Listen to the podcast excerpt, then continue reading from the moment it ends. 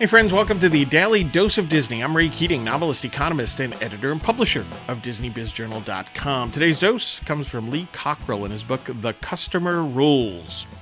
Lee wrote the following quote, In fact, everyone in the company should be thought of as a customer service rep because, in one way or another, each of them has some impact on and bear some responsibility for the quality of the customer service experience. Close quote. Absolutely correct. It's not just your people that are on the front lines, if you will, uh, dealing with your customers. It's everybody throughout the organization. And that's more so now.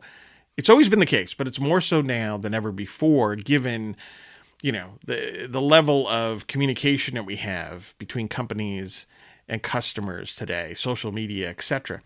So yeah, customer service goes throughout the organization, all of the organization.